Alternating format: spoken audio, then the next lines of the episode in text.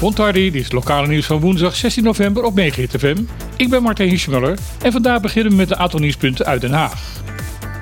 Het blijft rommelen rondom de gezondheidszorg op de drie Besseilanden. Een paar weken geleden heeft het bestuurscollege van Saba het vertrouwen in de directie van de Rijksdienst Zorg en Jeugd Caribisch Nederland opgezegd.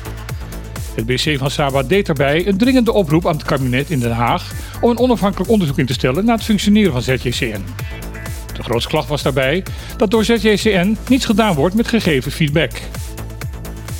Gisteren werd bekend dat de verantwoordelijke staatssecretaris van Zorg in Caribisch Nederland, Maarten van Ooyen, geen enkele behoefte heeft aan een dergelijk onderzoek.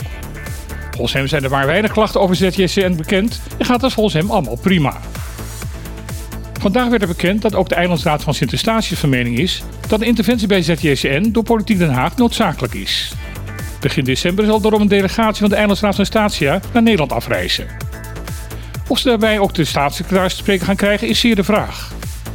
De vier fractievoorzitters van de Eilandsraad van Bonaire, die hij wilde spreken over de voorgenomen sluiting van Bonlab, werden door Van Ooyen niet te woord gestaan. Ook het dossier Bonlab laat nog steeds de nodige stof opwaaien. Gisteren maakte Van Ooyen bekend dat het doek voor het Bonaireaanse Medisch Laboratorium definitief gaat vallen. Vrij laatdunkend liet hij zich daarbij uit dat de overheid van Bonaire erg laks zou hebben gereageerd op dat dossier en dat men nu te laat is met klachten.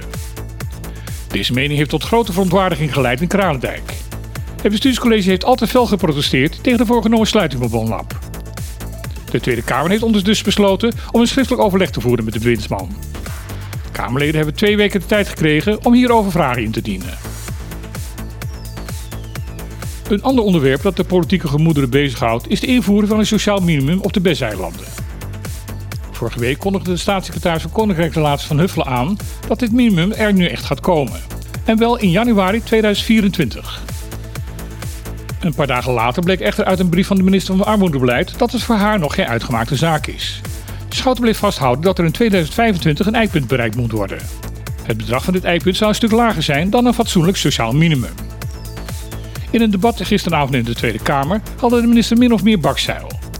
Ze zegt ertoe dat er binnenkort een onafhankelijke commissie gaat buigen over de invoering op 1 januari 2024 van een sociaal minimum in de BES. Of dat sociaal minimum op die datum ook echt ingevoerd gaat worden, liet Schouten echter in het midden. Dat hangt volgens haar af van de economische draagkracht van de eilanden. En dan ook nog wat lokaal nieuws.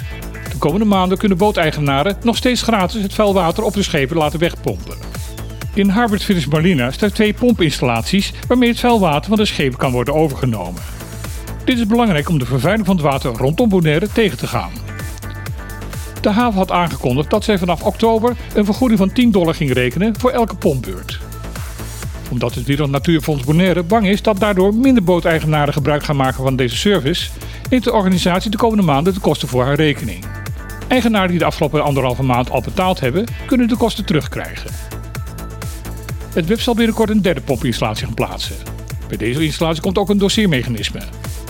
Dit moet ervoor gaan zorgen dat het zeer zoute afvalwater dat van de boten komt, het biologische zuiveringsproces bij de rioolzuiveringsinstallatie niet te veel gaat beïnvloeden. En ons Bonaire maakt bekend dat volgende week zondag 27 november weer een traditionele kerst- en boekenmarkt georganiseerd gaat worden. De markt wordt gehouden op het terrein van de shelter aan de Camina Lacoon. Momenteel heeft de shelter ruim 200 bewoners. Dat is eigenlijk veel te veel voor de huidige accommodatie. Omdat de toestroom van dieren die wordt afgestaan of verdumpt blijft doorgaan, moet er een nodig hokken worden bijgebouwd. Het dierenasiel krijgt hiervoor financiële steun van diverse stichtingen. Maar omdat de kosten van voer, medicijnen, vaccinatie, nutsvoorzieningen en onderhoud de laatste tijd flink omhoog is gegaan, kan de organisatie elke cent gebruiken. Daarom roept de Animal Shelter iedereen op Bonaire die dieren een warm hart toedragen om op 27 november langs te komen. Alles wat op die dag verdiend wordt zal ten goede komen aan de dieren. Dit was weer het nieuws van vandaag op Megahit. Nog een hele mooie dag toegewenst en graag weer tot morgen.